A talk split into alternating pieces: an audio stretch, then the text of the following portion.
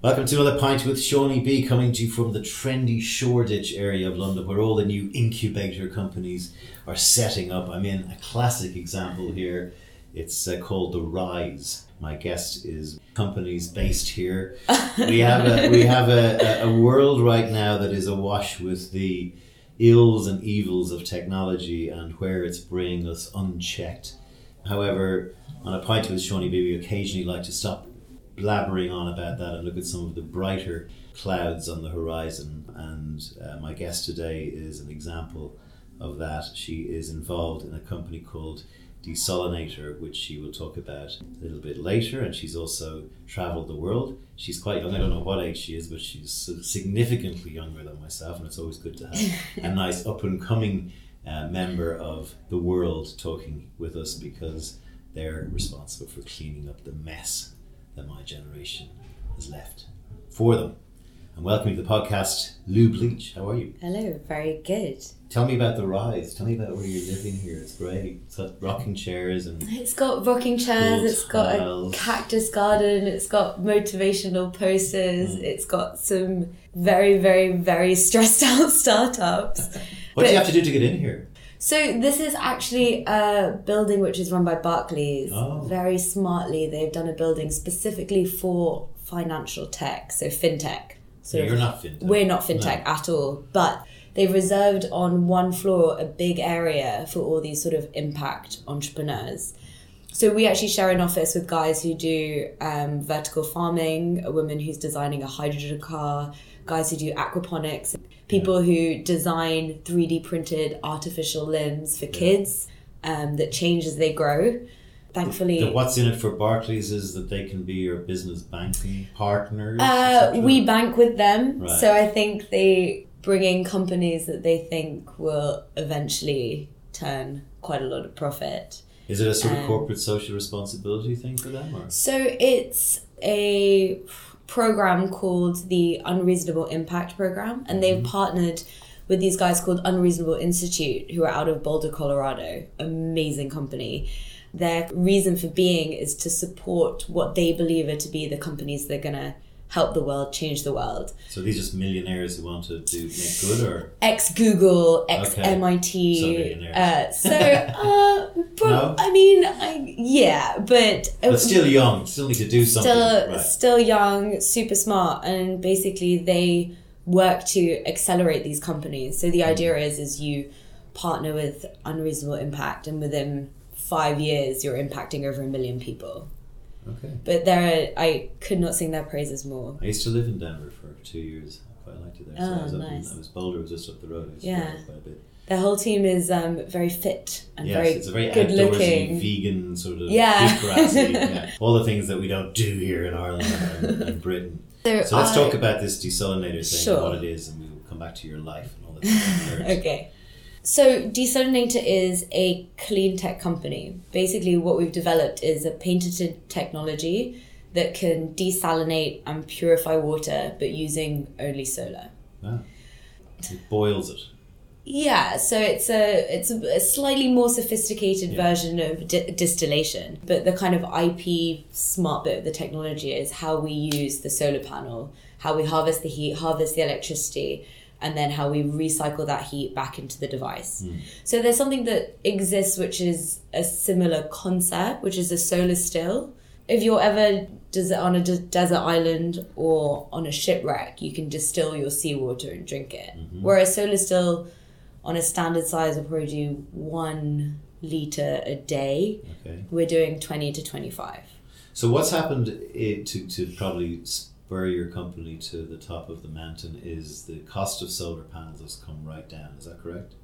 I think that's definitely going to help in terms of our manufacturing. Right. Um, but the kind of reason for being of this company was the fact that, I mean, 98% of all of our water is in our sea. We're approaching a huge water crisis. Yeah. The UN estimates that by 2030, half of the world will actually struggle to access a reliable source of water. Right.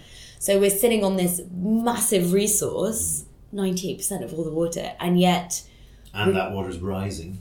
and that water's rising. Um, but the people who are only really able to tap into it are places like the UAE, Dubai, the Emirates, where they desalinate, but the way that they desalinate requires huge amounts of oil.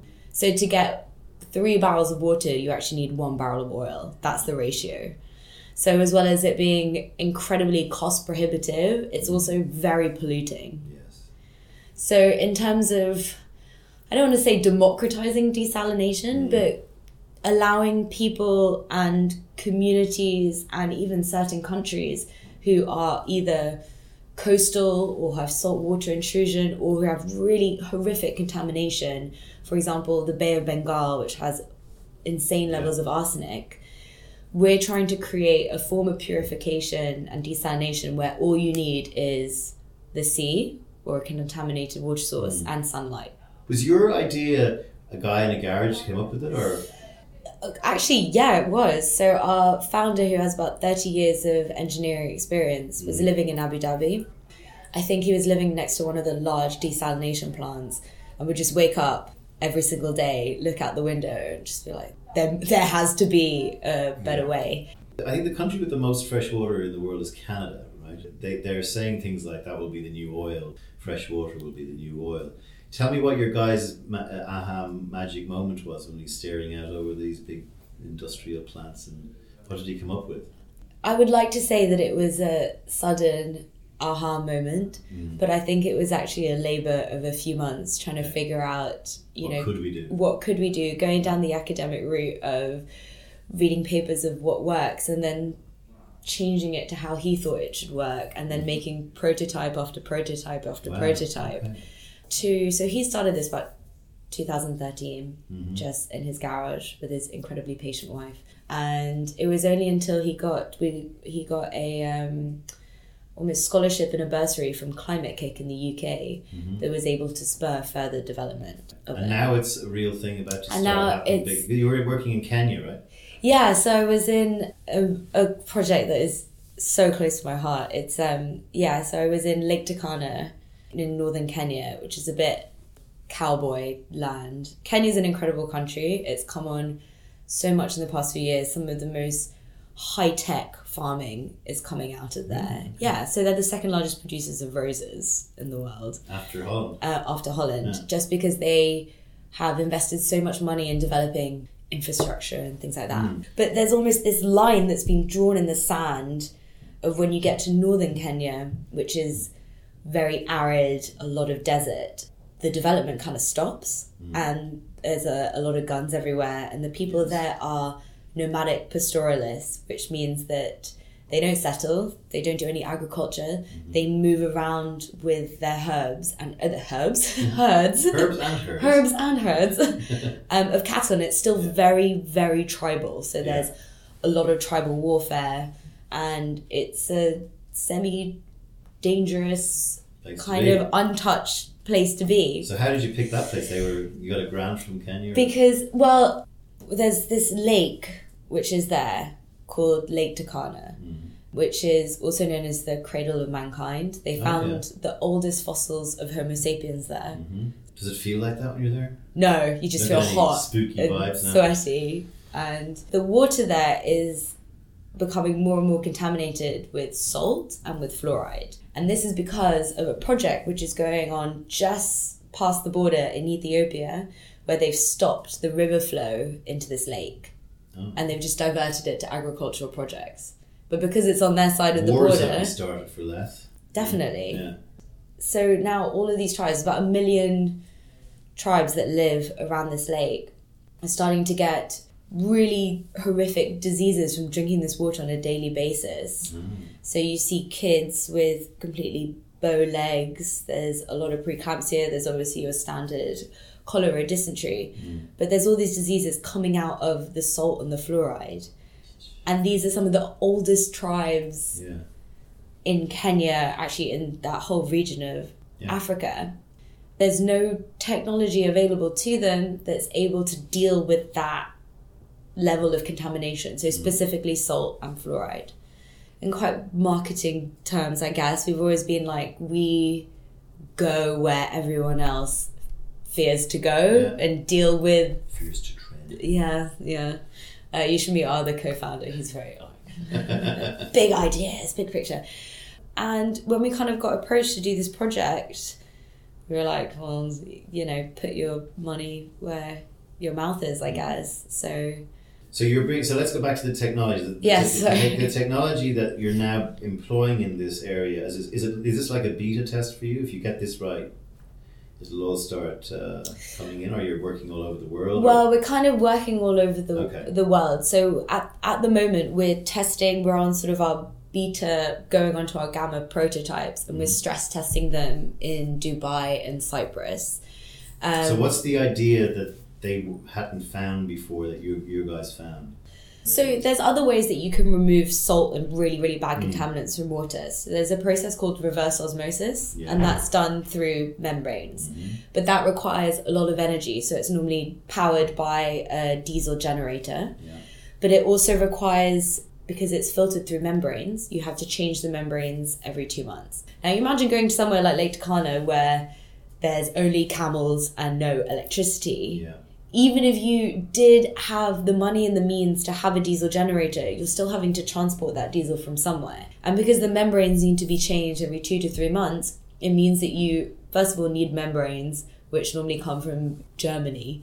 And you also need someone who has a lot of technical expertise to be able to open up this big reverse osmosis plant and change them. So if you're talking about going to either islands or remote places like Lake Turkana, it's just not a feasible option. You need something that works simply, that is easily maintained, so you could train a farmer to be able to do it. And you need something that runs for free, Hmm. so that runs on solar. Right. So is it mainly a solar play that the solar provides the energy to do something Yes. similar to what other things do? Exactly. Okay. And on a smaller, it feels a little bit more micro than macro. Like it's not a big. You haven't got time to build a huge plant, so it's something that a, farmer Yeah. can buy a few of and Yeah, or a community can get a few of Yeah. put in place. Okay. So our community models, the idea is we're trying to engineer it so you can ship it in a 40 foot container hmm enough for over 10,000, something that'll produce over 10,000 litres a day. Okay. Well, So, well there's, Yeah. they're not short of sunshine down there. no. It was the most unrelenting heat I have ever experienced in my life. I went to do um, the water testing and the feasibility and meet the community members, talk to the tribes, talk to the chiefs. Was there any pushback? No. They, they're really, really sick. Yeah. This sounds like there's not a lot of money coming from the farmers there. So who, who No. sponsors the whole thing? Who makes them? So this The- is part of our like humanitarian grant funded Right. work. So last year, I went to Dubai to pitch Expo 2020. hmm Have you heard? They I've they heard it, yeah. yeah. they do like the big expositions Yeah. in like Milan and Yeah. but Dubai being Dubai, they're hosting it in a few years. And as part of it, they've they have this big grant scheme to support twenty companies that they think are gonna That they can sh- then show off at it. Right? at the expo. Here's what they do. Exactly. And I mean, you should see the plans of this place. They're building a whole city mm. where a city doesn't exist yet. When you look at Dubai and the Middle East, they have a huge looming issue as well, which is their oil will eventually run out. And they don't have any And water. they don't have well, they don't have their their whole infrastructure is built around it. It's built on dust and dreams. Yeah. It's mm. the strangest place to I go went to to. Dubai for the first time last year or two years ago, and it was like as if someone had been given trillion dollars to build skyscrapers as quickly as possible. But that is that, that is do. exactly what the Without really knowing why. Yeah. Most of them are empty. I know, I know. To me, it just looks like a post-apocalyptic world Mm, where mm. all where there's Max, no yeah. trees, there's just dust and diamonds. It's hard to get booze there. It's not good if you're Irish. Yeah, it's really no. pint with Seaniebee becomes a laxie with Seanie. um, so everything goes really well at this company. Tell me what it looks like in 20 years' time. Have we solved our water problem? 20 years time I'd, i would like i can't say that it would solve the water problem because it's it would be very arrogant to say that us as No, one I company everything can solve going it well. Do you think everything it's possible i to think solve the everything everything going well i hope that we can contribute in a very big way to a more sustainable approach to water? Have you got a bunch of competitors who are doing similar things that are all? Is this a gold rush at the moment to see who can get the? the ecosystem is varied. No one is doing specifically what we're doing. Mm. But it's similar to the re- approach of renewable energy. The more people that are doing it and the healthier Yeah. and more competitive the ecosystem is only going to be better Mm, for future Somebody will- generations. somebody will crack it. Yeah. So someone needs to crack it. But I just uh, similar to development to water to energy to anything. There's never going to be one silver bullet solution. I think Mhm. there's got to be a lot of players within the field field who can approach the problem from different ways. Mm. I mean, to give you a more concrete example, I'd love to be able to replace bringing in plastic bottles. Yeah. For example, you take something like the Maldives, those islands don't have any fresh water. The hotels there will bring in hundreds of thousands of plastic bottles every year for their guests.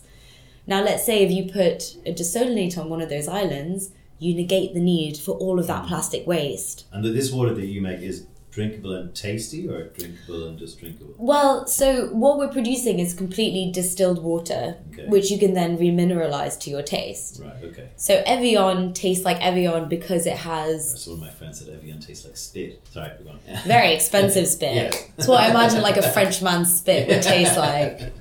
Not that I I've get it. not that I've ever tasted there is actually a difference in taste between some waters. I get it, but yeah, but some you know some water is technically not going to kill you, but it tastes like it's still salty. It tastes like crap. that. Yeah. When we're catering to sort of more upscale markets, Mm. it means that if a hotel wants their water to taste like Evian, we can actually make our water taste like Evian because it's just simple mineral content. I mean, the other rush to presumably is manufactured water through chemistry, through combining. So do you know how originally water is made? Uh, going back, know, going Okay. back to um, No. the start Tell of me. the world. so it's made by stars colliding. Ah. So all the amount of water that we have on Earth is finite. We only have this amount of water. Thankfully, we got a shit ton of it in the glaciers in the sea and things like that. collider somewhere that crashes stars. But do we need I know, that? I know. Do we? Do Well, we we not think we're like Um, over engineering the problem? So yeah, is- it is yeah, finite yeah. because how it was made is the collision of stars. I think that's really beautiful. I really like that. Tell, on, tell me how it happens then. You started it. What from the? Yeah, yeah. oh god. So what happens when the It stars was- collide? Where does the water land? Oh Sorry, gosh, I don't know. I could. I have technical yeah, fusion, It's, fusion, it's something to do with like I did read a paper about it, but as with everything quite scientific. Did you watch the new, uh, slightly sheepish documentary of Al Gore's where he's his, his follow up to an inconvenient truth? The second one, Yeah, yes, I did. I watched it last month and uh, it's kind of sad. But you know, the, the, the point he makes, though, which is quite interesting and encouraging and also plays into what you just said, is if you get the price of the solar panels down, then suddenly people start seeing business opportunities from Absolutely. making money from doing things that fix the planet and remove carbon and remove fuels, you know? So biofuel, this, what you're doing, ways of stopping the plastic problem. I mean, I they're the mean- probably three big ones. I mean, it's all with anything in life. It's a question of perspective. Not to sound cheesy, but like all challenges are an opportunity. yeah. But I mean, his point is that you, you know that there's a there's a, a, a capitalist versus socialist tightrope in these things. Where the capitalists, the oil companies in Texas, Yeah. where I live, uh, who cares about the environment? Just keep pumping them and keep fracking and keep doing whatever. They don't care. I there's no such thing as global warming. There's Yeah. as climate change. Fuck it all. I've got furrowed brows at my worries. And then there's the kind of no, there is. All the time just saying, oh shit. But like when those Texans who only care about making money start to understand that they can make money from doing stuff that's not screwing up the world, it's probably the tipping point that I think Gore was Yeah. talking about that we get to, which is why companies like you get funding because you need to show proof of concept, right? yeah, for sure. So how does a, a, a and you are young, a girl like you, woman in her twenties, I guess, right? Late 20s. Late twenties, end up in what is a, a great job because you're saving the world. What's your background? Where were you born? I guess by blood, I'm Vietnamese, French, English. Okay. Yeah, a bit of a weird mix. Eurasian. Eurasian, yeah, mongrel. Born in Hong Kong. So my mum is Vietnamese French, Vietnamese French. and my dad is probably the most English person you've ever met. Okay. He moved to Hong Kong when he was 22 to escape marrying an English girlfriend. Hmm. So moved to the other side of the world. Could not just have said, no, sorry, I don't want to? Yeah. it was a. Bit of a pussy. he then got stuck in a lift with my mum Mm. when they were in their. He was in his early 30s, she was in her late 20s. For how long? Uh, stuck in the lift, or how Yeah. long were they married? Uh, s- stu- long enough, it seems. Yeah. I've never been uh, given the details, but quite a romantic story. So I was born there, raised there, went to school there, ended up going to a very strict all girls boarding school. Where in Hong Kong did you live? Uh, top of the mountain, next Ah. the peak, The Peak, lovely. lovely. which was great. And then as So what did your dad do there? he's a barrister, Okay. yeah. Did you like living in Hong Kong growing up there? I loved growing up there. It was amazing. The first thing that my dad bought with his first big paycheck was an old Chinese fishing trawler, Ah. which he brought over from China.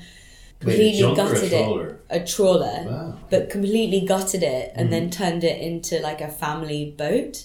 Which meant that the front was where they used to lay all the nets down, was huge. That was the swimming pool. Uh, nah, it's just where we'd nap on the way Right. on, on the way home. But that's one of my most vivid, oldest Where would he, memories. would he sail it?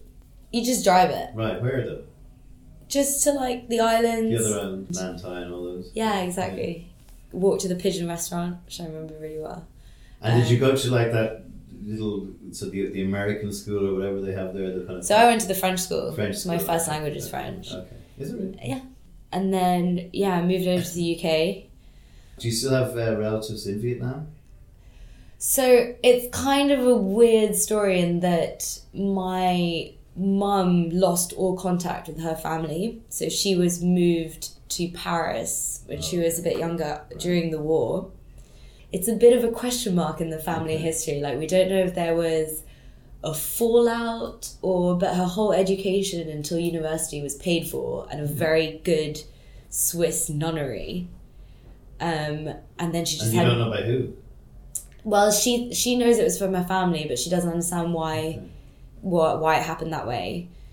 And then she basically put herself through university, um, started her own business, and then What did she do? She is now this global CEO of a very big diamond company called Nirav Modi. Okay. Did It's a very- on very- at one stage. Very.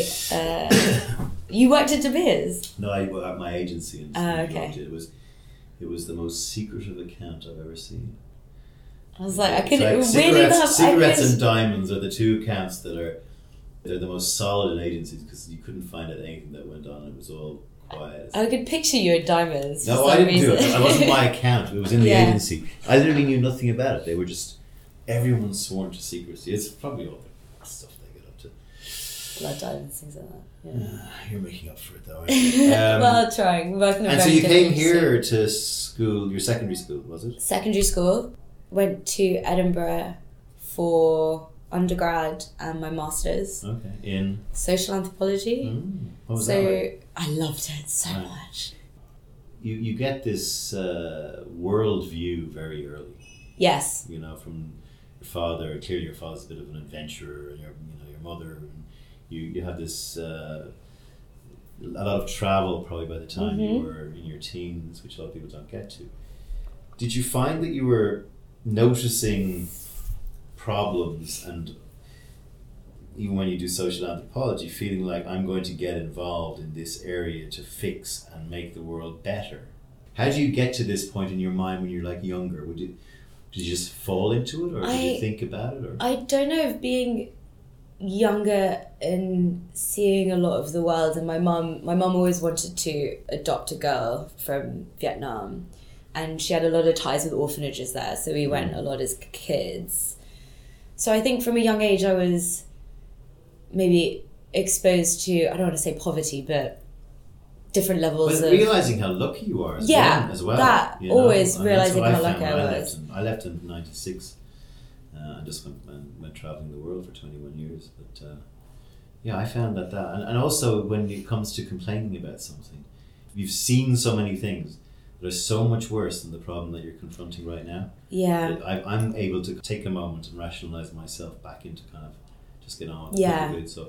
what made me switch to wanting to work in development and social enterprise was living in Malawi for as long as I did. Okay, so we're coming to the Malawi story. So you've done your you've done your your, your masters. Yeah. Is that when the Malawi thing happened? So, Tell me what happened there. I so I did a four month research thesis, Mhm. which got me out of London. I went to study spiritual exorcisms in nomadic tribes in the desert, Oh, which was second. quite, which is there. quite interesting. Spiritual Uh, exorcisms in. Just on the border of Essaouira in Morocco, Right. these. You wouldn't even call them a tribe, but sort of a group. Sort of, yeah. A group called the Gnawas, who were the really interesting history, but they were the original sort of slaves that were brought over during the Ottoman Empire. So when all of the slaves were brought out of Africa, Morocco was actually one of the final port of calls before they were shipped to the Americas or Europe or wherever. Some of that group managed to stay. So they have a really interesting sort of merging of Islam tradition and African shamanism and animistic beliefs. One of the main rituals that they perform is actually the opposite of an exorcism. So an exorcism was when you try and That take doesn't sound good. is it- and, An exorcism is when you put the, the Take opposite it is putting out. something into you. yeah, so you put something into Hopefully you. good or bad. It's a very beneficial thing. The way they view it is that there's jnun or spirits Yeah. everywhere, and the way that you placate them or create a beneficial, harmonious relationship Mm. is to bring them inside, and you do that through ecstatic trance, dance, fits, and it's normally that it happens to women, but it's these all night ceremonies around music and drums and the gumbri, which is actually the original blues guitar. So it has a blues riff. So you're So- going over there when you're a teenager to what monitor the or 20s? 19. Yeah, to monitor them No, to No. do to do to understand what's Und- going on. understand Yeah, what's uh, going make on. A thesis. make a thesis. Um, So, first of all, you're do you believe in it? I went in with because so much is written about spiritual exorcisms or adorcisms. There's like the biological explanation where you trigger part of your brain or they use hallucinogenic drugs or things like that. Um, then it's a chemical reaction and your body reacts that way because of X stimuli. And then there's anthropological explanations being like, well, it's generations and generations of oppression that this is how they release it. Mm. I went in, Leela, my first ritual. I was like, this is Scary. this is something else. Was it scary? I think I was just too blown away to be scared. Right. But it wasn't Were you on scary. Yeah, but it wasn't. It wasn't. how does your folks go? Oh yeah, that's fine. Off you go. Where are you going? I'm just going off to. Just, Well, I didn't tell them that that was my thesis Okay. until I'd written it Okay. in upward management. okay. Where's Lou gone? I don't know. I haven't seen her for a few Oh, months. she's just Yeah. maybe like surfing in Morocco. But it's it, sounds like it's a scary thing, but it's done in such a way that it's mostly women, first of all, that do it. Any the whole- for that, or Women are more susceptible to it, Right. right? And the whole premise around it is a very positive thing. You don't choose specific people. Oh, okay. So if you imagine like a group of musicians, they're playing and then they have all these rituals. So to open the ceremony, they sacrifice a goat and bleed it, and there's all this amazing cosmology around what happens in the ritual. But it's more as soon as the music starts playing, it's random people that will just go ah, okay. into it. So it's like an American preacher thing that meets the Beatles in, it. Yeah, in so sort of. But like you know, you're a scient- scientific. You know, you're involved in science. I mean, last year I had a whack at changa, which is a kind of form of, Yeah. of ayahuasca. But you know, I mean, the, the- I mean, the first thing is: is there a spirit world, or is there not? In your mind, in your mind, do you think there is, or isn't? I think there are, uh, whether you call them spirits or gods or ghosts or energy, which Mhm. ultimately is what everything is, but I think there's a dimension that we don't necessarily perceive in our Yeah. everyday life. I think we're becoming much less perceptive to it because we're so removed from having earth under our feet, having big sky over our Mhm. head, having Cons- Elemental. issues. elemental contact with whether it's trees or sea Mm. or just dirt. So I think there's different ways that you can open those doors of perception, whether it's ayahuasca, hallucinogenic plants, to some extent, yoga when you get Mm. to a certain, like obviously like Mindfulness and all that, yeah. yeah. mindfulness, or I'm thinking more like the yogis that meditate in the Himalayas for world peace. Like there's different They're not doing such a good job, though, really. I know. We should give them a But uh, call. there- there's the issue of whether it's real or whether it's the chemical thing in our mind that creates this reality. So, is there Yeah. an actual dimension, or is the dimension manufactured by chemical goings on, or we see something in our minds that's very different? I've always wondered this, and I would like to say that it's reality and how you perceive reality is down to potentially chemical reactions and things. But uh, have you read Homo Deus by? I've read the you? first. I mean, read the first one, Homo sapiens. Yeah, One of my favorite books, like Anthropology on Crack. Yeah, But his yeah. second one is great. phenomenal. Yeah, But there's this one bit of the book that I mean, it's a bit of a hefty read, but persevere because the last section is the best, where he talks about free will and AI, whether free will actually exists or whether internally are we just a bunch of algorithms. You seem like you have control, but actually it's all down to set factors and stimuli, and everything can be reduced to well, certainly Sam Harris is or a, or Sam Harris on the Waking Up podcast, who's one of the four atheist apocalypse guys, is he's a one million percent convinced we don't have free will, and he has like little examples of, of how we don't. One of his things is like he says to you, uh, "So think of a movie. Don't tell me what movie it is. So, have you got one? yeah, Right? And now think of a different movie. Have you got one? yeah, right?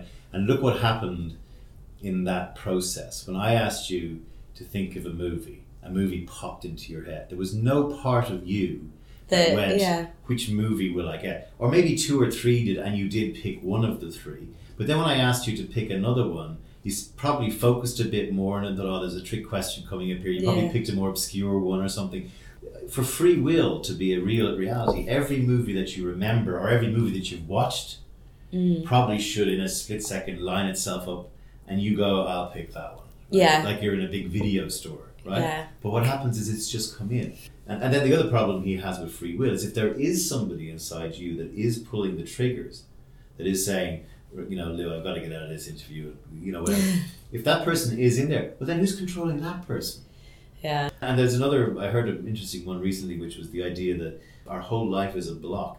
If we take space and time as just a thing that we happen to be living in. In other words, our, our, life is 100 pages of a book, and I'm in page 50 yeah, at the moment.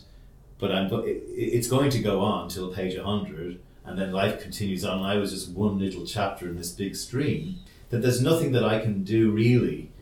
Even if I was to get run over by a bus after this, well, my that was my That was it. That was it anyway, right? I don't know, but the, the other we can't we can't leave without Westworld, which is the did you see Yeah. that? Like, Yes, I mean it's, ter- it's got full of holes, but the, the concept The concept is is insane. yeah. And you start to look at there's another incredible book called Thank You for Being Late, done by an amazing journalist who has a real knack of reducing quite complex phenomena into some to a simple narrative that's actually Yeah. enjoyable to read.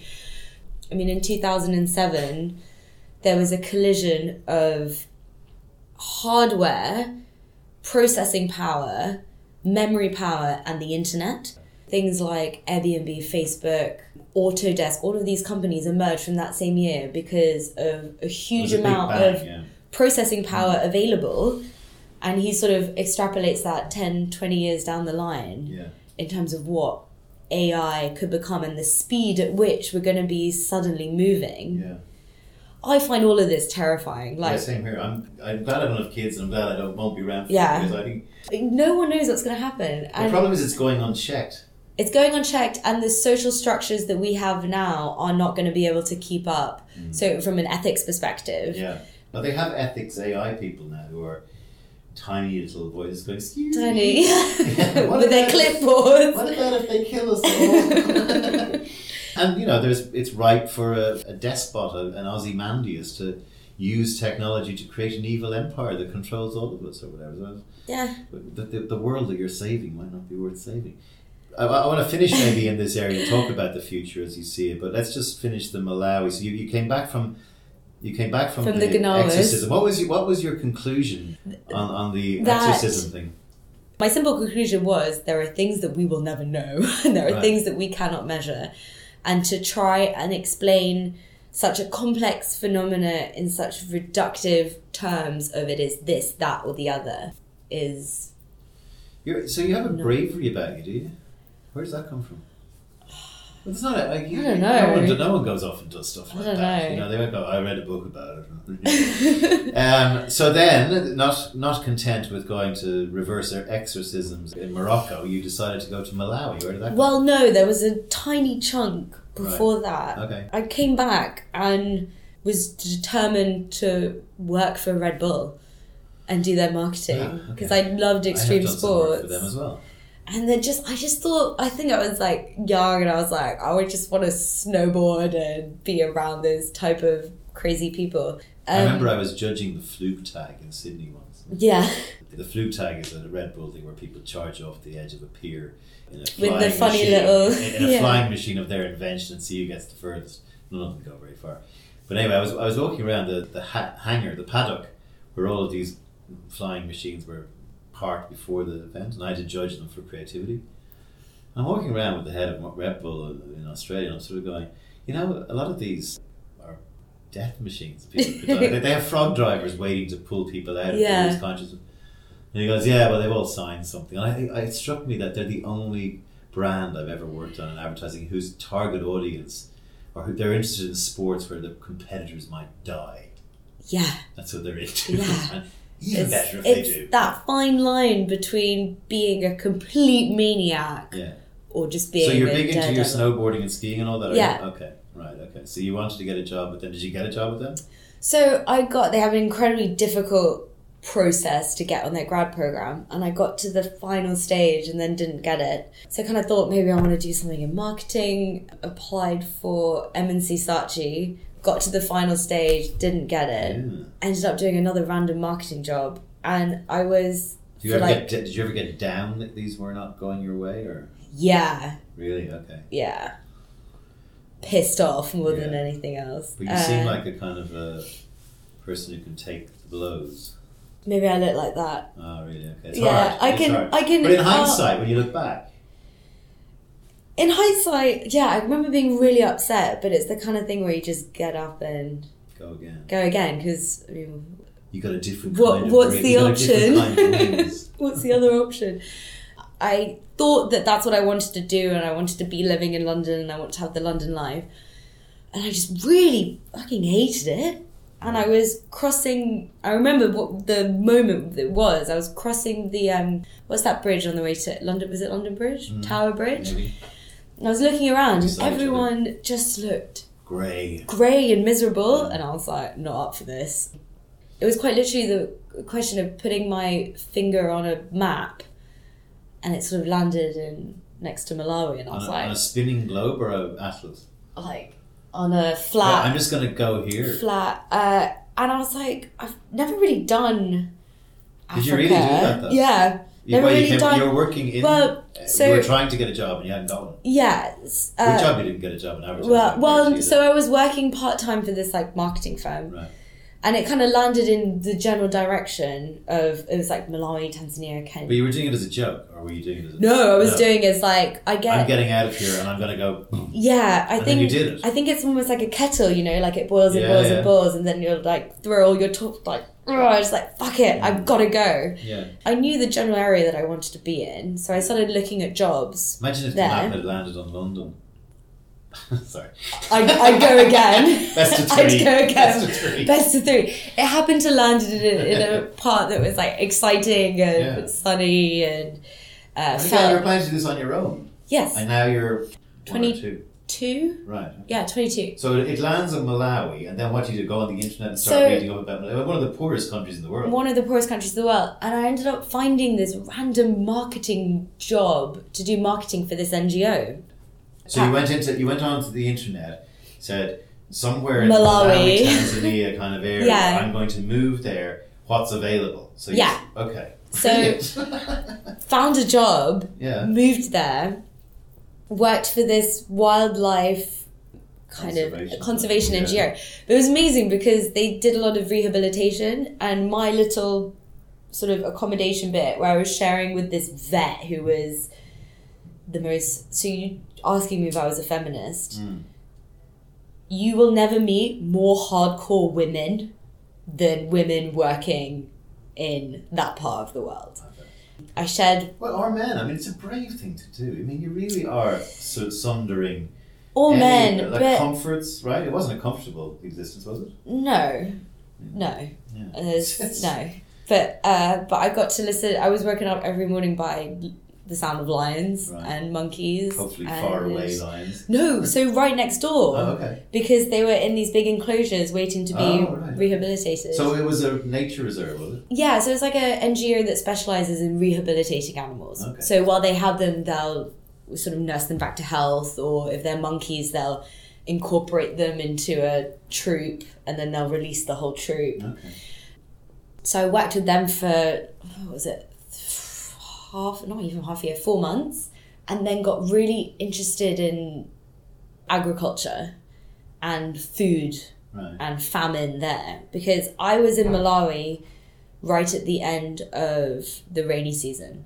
Well, Malawi always sits on the cusp of a famine, right? It's always it's, It's always yeah, but it doesn't. It's insane that it does. Mm. I couldn't Why do you say that? So I was there during the end of the rainy season where everything grows. Like Malawi is one of the most fertile places. It's just lush and green. Yeah. And yet, for some reason, when the country is at its most fertile, where there's greenery everywhere, it's also that's when the hungry season is. So You- you, are you were just going. This doesn't make sense. I was like, this Why does not Right. make Yeah, any sense. Yeah. So I sort of started looking into it, speaking to other NGOs, speaking to farmers, um, like local Malawians that I was working with. And it's because Malawians and, well, Malawi in general has a subsistence economy which is based around the growth and cultivation of maize. Originally brought over from South America. And maize only grows with the rains. The rains come, you quickly put your maize seeds in your field, bearing in mind that close to 90% of all Malawians are smallhold farmers. And then during the rainy season, which is sort of December to April, and because maize is a very thirsty crop, that's when your maize grows. Mm-hmm. So you really get the harvest at sort of April, May, June, it's sort of starting to come in. So during this whole time, during the rainy period, you're just waiting for your food to grow. and hoping There's no problems with floods all pests stuff. and floods and yeah.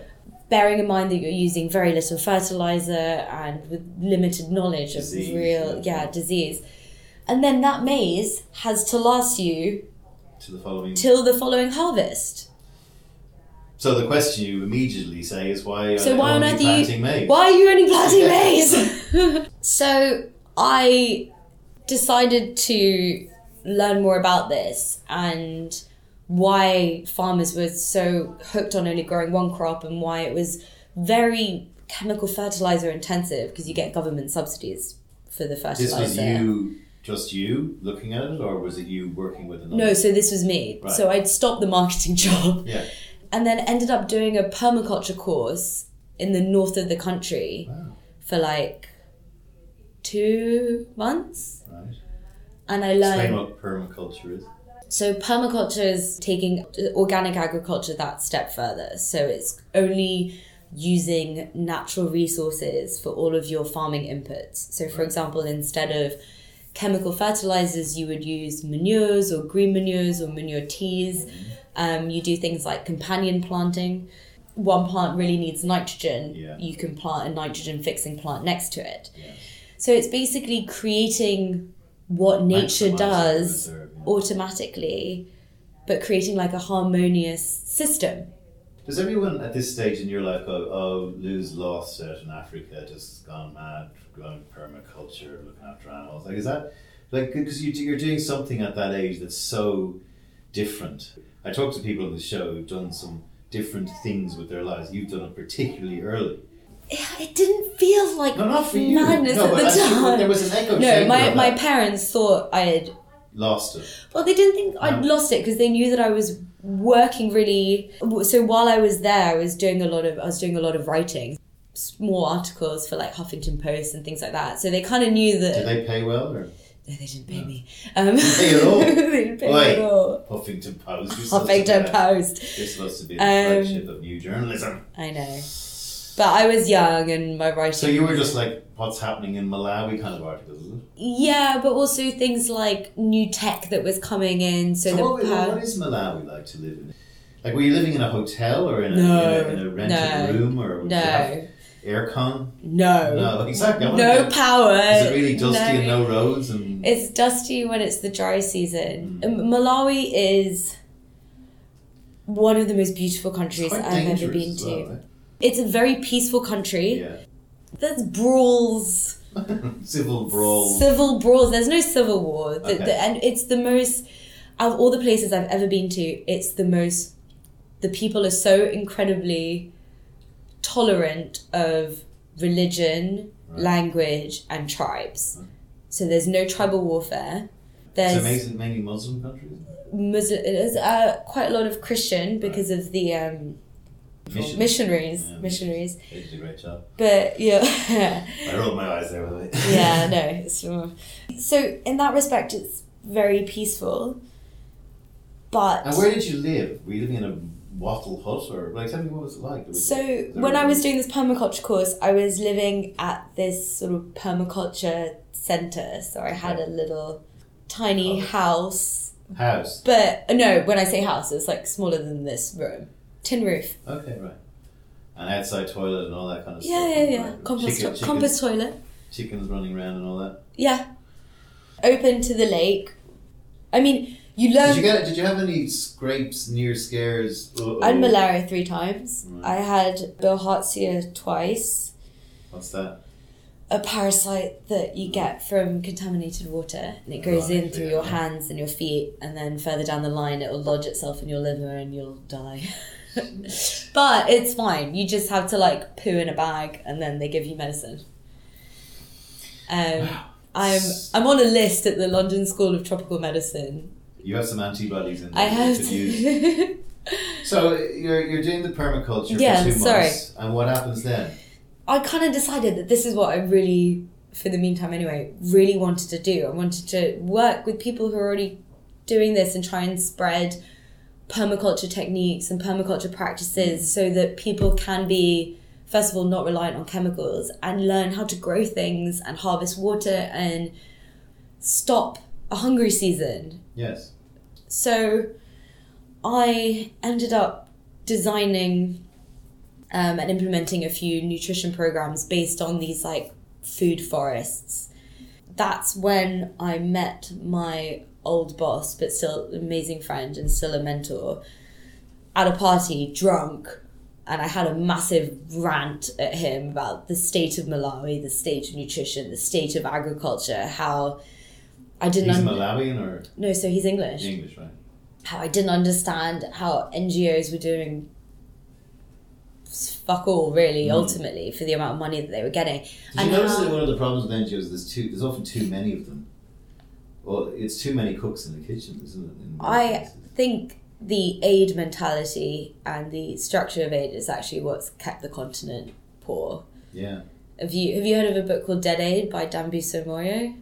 She is amazing. She's like my amazing Tanzanian economist, but mm. very, very smart.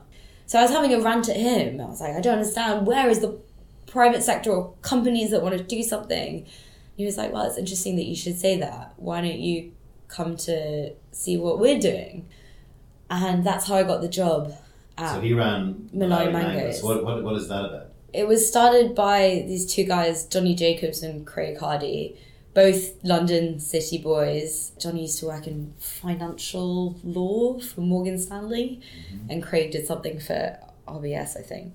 They had both come to Malawi as tourists, fallen in love with it, didn't understand why the country, like a bit like me, was so desperately poor. And they actually came during the mango season.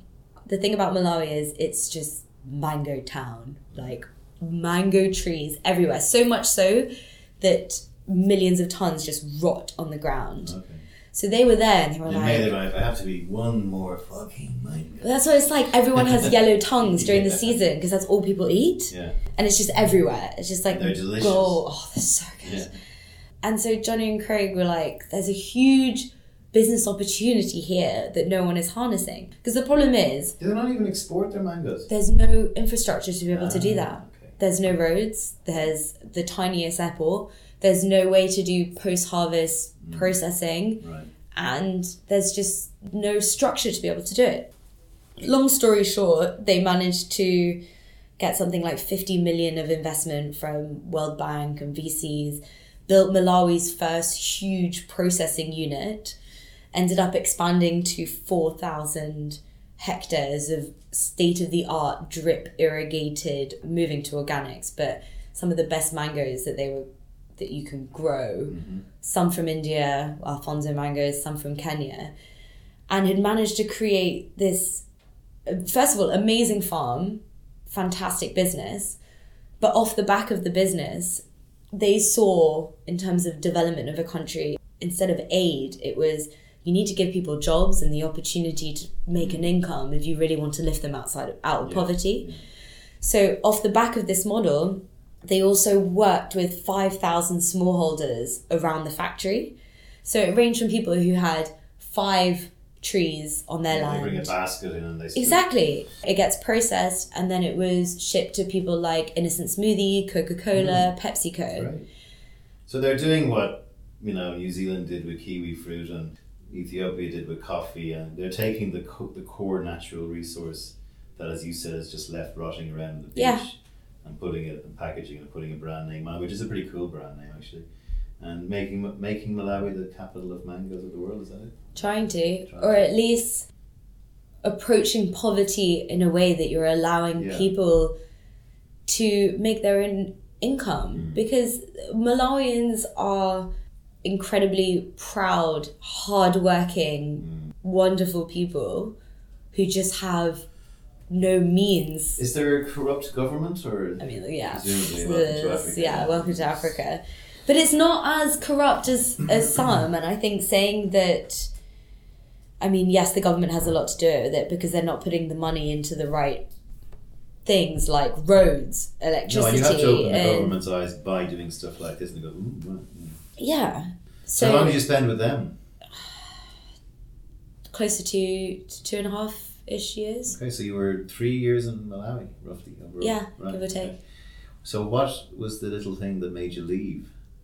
Because it felt like you'd been looking for somewhere to land, and oh, now I found it. And- It was it was a few things. I was living in the middle of nowhere. As much as the job was my life and I loved that, I missed and have I missed it. Yeah, so my boyfriend was is probably the most understanding man in the whole planet. Who was so who understood. He was like, "This is your dream. Go do it. We'll make it work." He came over. I went back. I did like long stints in London because we were doing a lot with Rome and the UN at the time. So I was able Right. to spend like two months here, two months there, Okay. and go back and forth. I missed electricity. Washing your hair. Uh, I, oh, I washed my hair, but um, uh, but I got really good at bucket baths. And also, there was a pivot in the company. I mean, this is a whole other massive long story, but basically, the investors came back and decided that we were pouring too much money into social projects, sustainability, Right. community empowerment, all that stuff. And they were like, the very bad people who originally had taken a shot and put the money into the company had now turned around and was like, actually, having owning 51%, they said, actually, we don't care about all of the sustainable business model. We just want you to produce the Mangoes. cheapest product Ah, we possible. Where were they Grow- from? What country were those investors from? Uh, they're. Dutch. But they, so, well, some of them are Dutch, but I, I feel like I can't say the name. But their portfolio is mainly oil and gas There we and mining. There we have it. So Well, that must they didn't terrible. understand that, especially in agriculture, to build something truly transformational with long term impact, you're not going to get a So return the, on your the two boys who uh, came from a banking background had a pure idea to have a win-win situation, a bit like Starbucks and the coffee, even though you know more they could be progressive and more. Yeah. impressive than that. But But yeah. it's, it's quickly turned into let's just get them as cheap as possible. well, so is it still going? I can't say that it's still going because Right. it's not what it was. The yeah, so the founders left. I remember that Sounds like it was a, a high drama time. it was I felt like something in me had died Mm. when I was told. It was like a bit of my heart was just ripped out. We were just on the up and we got so much traction and we're starting to do we got to talk about it a lot on public platforms. So we would go to the UN and be like, this is how we see development, this is how we're doing it in Malawi, in the place that no one thought we could do it because No, business is so difficult to do there. Just step on that for a minute. At, at- at the end of the day, this is a a bunch of people in a room who are investors, who have consciences, who have children, who have an understanding of poverty, who have an understanding of the state of these countries, who are businessmen, who do want to make a profit, but who've kind of, in a very kind of evil kind of way, gone. Oh, "Ha, ha, it ha, is a hundred percent no, evil. I am going to do this. Yeah, fuck things up even more. I think for the people very high up, it's a question of numbers not adding up. Yeah. But the people that they then sent in, this company was, we had probably five expats, but the rest were Malawians because it was, they wanted it to build it as a company run mm. by Malans for Malans. When they brought in these evil investors, sent in new management, part of that was bringing over on the ground managers from South Africa. Right. Now, this isn't a blanket term for how all South Africans operate. I'm These okay are just though, if you want. White South Africans. white South Africans. These are just the South Africans that we got sent. Yeah. But it is a very different type We are here to make money. of, but yelling, Yeah, racist yeah. comments. And the thing that was holding this company together was so the farms didn't have any fences. Hmm. Trust, hope. all of the Unity. community realized that this was their golden ticket and we employed mo- we employed all of the community so they re- they realized that if they stole from the farm whether it was one mango one banana or one pipe that was going to affect them and their children but as soon as everything changed the south africans came in everything got taken so that means you're working in a completely different environment Mm. you need guard dogs you need Yeah. patrolmen you need security you need to implement fear. It's like the mining industry, right? yeah Well, you know, eh, well, I don't know what to say that. It's just you, you.